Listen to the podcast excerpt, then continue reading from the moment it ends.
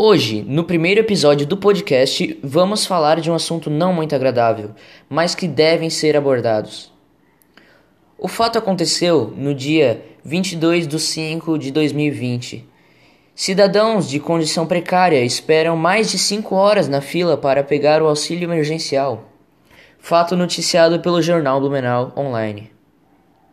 Isso, além de triste, é incomum de acontecer. Ainda mais nesse momento, mas vamos continuar lendo. O fato aconteceu depois de uma pane no sistema da Caixa Econômica. Foram obrigados a ficar do lado de fora, cita a dona Lúcia, Luzia Leite. Onde aconteceu esse fato, senhor Bernardo? Vocês me perguntam. E eu lhe respondo: Aconteceu na Caixa Econômica de Uberlândia, depois de um funcionário derrubar uma xícara de café. Isso fez com que acontecesse uma pane no país inteiro.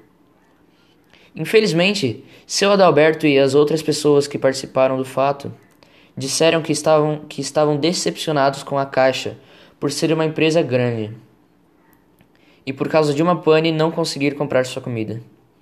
Além de ser triste o fato, teve que ser noticiado aqui no Jornal Blumenau. E fui!